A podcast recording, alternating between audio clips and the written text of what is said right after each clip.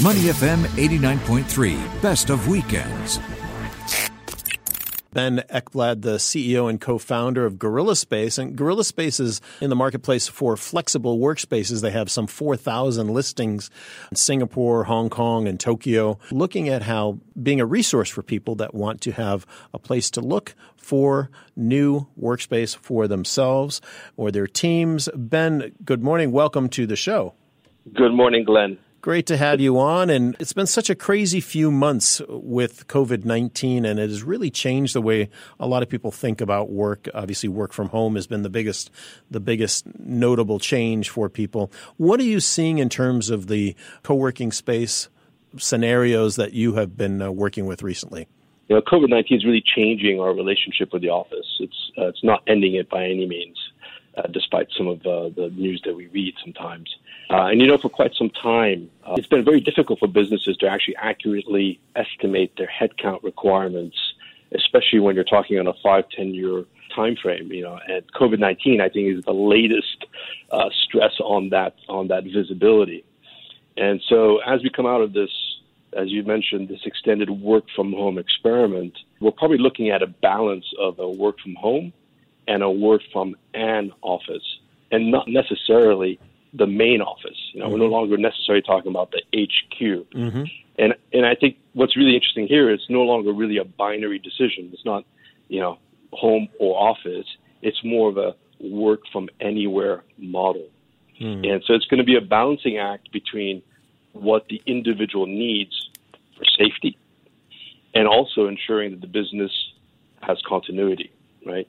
And within that context, businesses are going to be seeking flexibility of location, of size. So I just mentioned the difficulty in forecasting headcount requirements, and also terms and duration.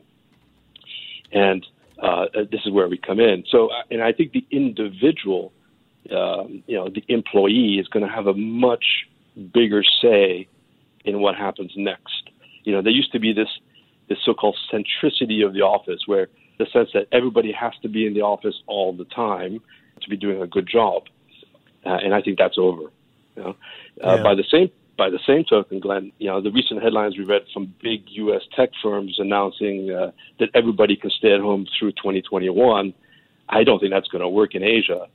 You know, and I mean, uh, you know, anyone in your audience who have children, uh, and when you have everybody working from the kitchen table and three Zoom calls going at the same time, we quickly realized that the work from home model is is no panacea. Yeah. But what I do think is mm. it's going to be a mix. Ben, uh, when you when you look at what the reality has been over the over the past few months and going forward, does it look like uh, traditional offices, let's say the big multinationals, who might have you know twenty thousand square feet of, of prime office space, would they would they be thinking about cutting that back in a significant way based on the fact that going forward they might have you know 20 or 30 percent of their uh, rank and file workers working at home at any given time and, and kind of coming and going between home and office or or the traditional office and maybe a co-working space. Are we going to see that kind of shift in our class a office space do you think? I think that's a really central question. I don't think there's a one size fits all. There will be some companies depending on business and industry you know how they need to work Mm. So those companies that actually need to have everybody in may employ a kind of a hub and spoke model. So all your employees are actually online, but they may not be in the same location.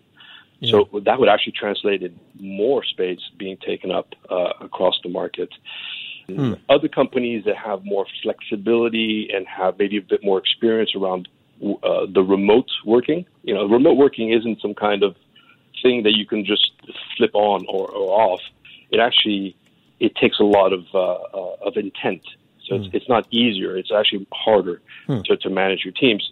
But those companies that have a bit of experience with that will be able to reduce some of their core space and and then take complements of what we call flex space around that. So they'll be able to scale up as they need and they'll be able to, you know, go into a co-working or serviced office environment and be able to have that flexibility and have that turnkey solution, have somebody else do the FM, all, all the maintenance and all the, the right. cleaning.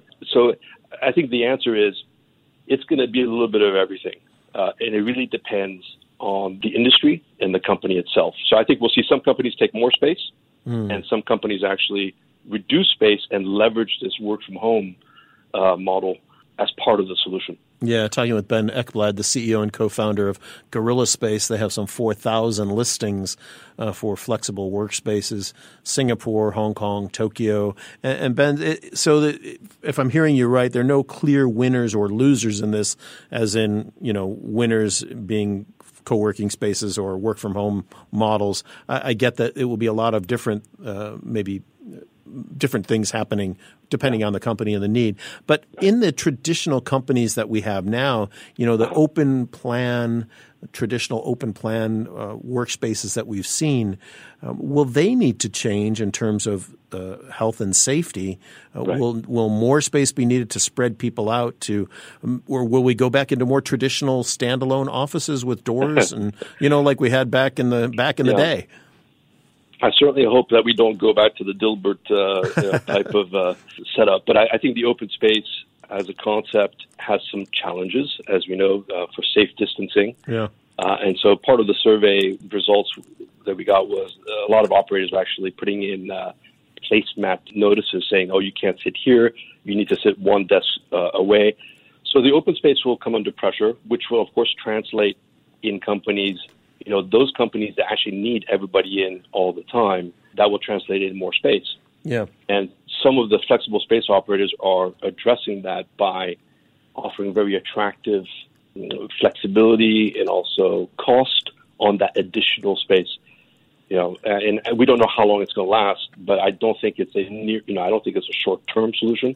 I think this this need for um, you know this distancing is probably going to stay, stay stay with us for some time. Yeah. Uh, when we look across the the spectrum of costs, uh, have you seen any uh, any reduction in costs, or is it too soon yet to tell about the pricing? Well, I think in the near term, Glenn, there's definitely a lot of pressure on flexible space operators and institutional landlords. You know, demand is slow right now. There's a lot of kind of a wait and see, and so that's translating in some some near term um, uh, discounts. But I think in the long term, uh, actually implementing all these safety measures, right, increasing the facilities management, adding technology, all that's going to cost more money. So I think it's, I think in the medium to long term, we're seeing actually an increase in prices because that will have to be passed on to the, the tenants to be able to provide that higher level of service. So I think what, again, will happen is those companies that can have that mix of remote plus maybe hub and spoke, mm. will put it into place so that they can maybe enjoy some of the lower rentals on the fringe or some of the suburban locations uh, and not have everybody in the CBD. Right. What were some of the other insights that came out of your survey? Any any other notable mentions for, from that survey that you took of all the co-working sure. spaces across Singapore? Sure.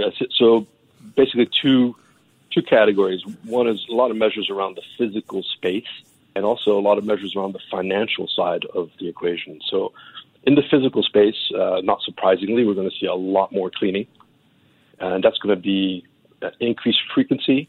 It's going to be an increased scope. You know, now we're going to be cleaning every surface, every handle, every doorknob mm.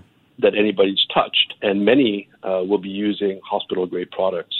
So, and the concern is not just at the individual flexible space operator level; it's also at the building level. Yeah, if you're making sure that your space is uh, well run, but the building is not doing the same thing, then there's a there's a weak link there. So, it's going to be a mixture of getting the building management and this flexible space operator kind of uh, working in sync uh, on, that. We're going to see temperature taking, and we're going to see protocols in place in the event that somebody f- feels unwell.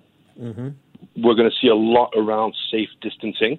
Uh, this is again in the physical space, so we're going to see removal of chairs and tables in the common areas, such as reception areas and pantries, and this is to encourage safe distancing. We're going to see, as I mentioned before, placemat notices on desks and chairs. We're going to see kind of uh, one-way circulation around the floor plate, you know, and again, that's to uh, discourage the kind of bumping into uh, one another. And you'll see that you know meeting rooms that previously were suitable for an eight-person uh, meeting will now be limited to four. In Yeah. addition, you'll have to book that meeting room ahead of time so that there's enough time between that booking and the next booking for the room to be cleaned Wow. right? So this and, and this is what I mean the the the increased facilities management, the increased cleaning requirements is only going to be an added cost. And sadly, uh, Glenn, the team lunch uh, is going to be canceled for, for, for, for a while Unless everyone's sitting at their own desk and you're doing it by Zoom or something, right? by Zoom. Yes, which which we've been doing actually as a team. Yeah, that and cocktails and whatever else, right? That's Yeah. been yeah a new thing. Well, interesting. So you know, Ben, as we look forward to this work from anywhere model that you mentioned earlier, what what do you think? What will the time frame be? Will we ever get back to some sort of a, a normal, what we would consider currently a normal way of working? Uh, is that dependent on a vaccine coming out or some sort of treatment for COVID nineteen? I mean, are you thinking a year or two years? Will we ever get back to what we once knew as the normal? I'm kind of like uh, hesitating because you know having everybody come in, sit at your desk all day long, that has been the normal, but I'm not sure it's been the healthy solution. So I, I think that now that everybody's tasted this work from home, it, it, it does appeal to some people. I would say the large majority prefer to be back in the office and to have that collaboration and have that uh, ease of communications. So I think going forward, we're going to see a mix.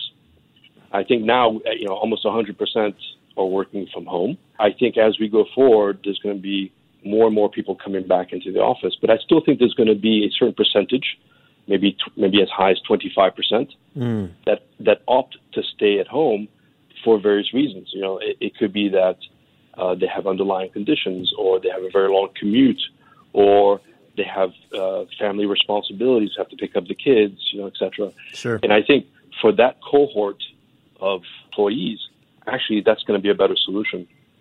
Uh, I think the vaccine, when it does come, will make it a lot easier for people to come back to the office. It'll also relax some of the safe distancing measures, which also will take some pressure off businesses so that more people can actually come back. But I think this, um, you know, it's, it's, I see it as a kind of a three-legged stool. You've got the work from home, you've got the nearby flex, which allows you to work in a different location than your home because let's let's face it, home is not always easy. Yeah. It allows you to be close to you know the kids, to the family, to other obligations. It allows you to be very productive during the day, but also do the rest of it. And then, as and when you come in and you book your meeting room, you book your your time with whomever you need to meet with in the you know in the CBD location. So I think it's going to be that kind, and it's all going to be aided by technology. So it's going to be an app uh, that kind of coordinates all that. So time frame, no idea, Mm. but I think the the concept of you know this this work from home concept, I think is not going away. But I think it'll be a, a smaller percentage. Ben, thank you so much for your time today. Really appreciate your comments. It's my pleasure, Glenn. To listen to more great interviews, download our podcasts at moneyfm893.sg or download the SPH radio app available on Google Play or the App Store.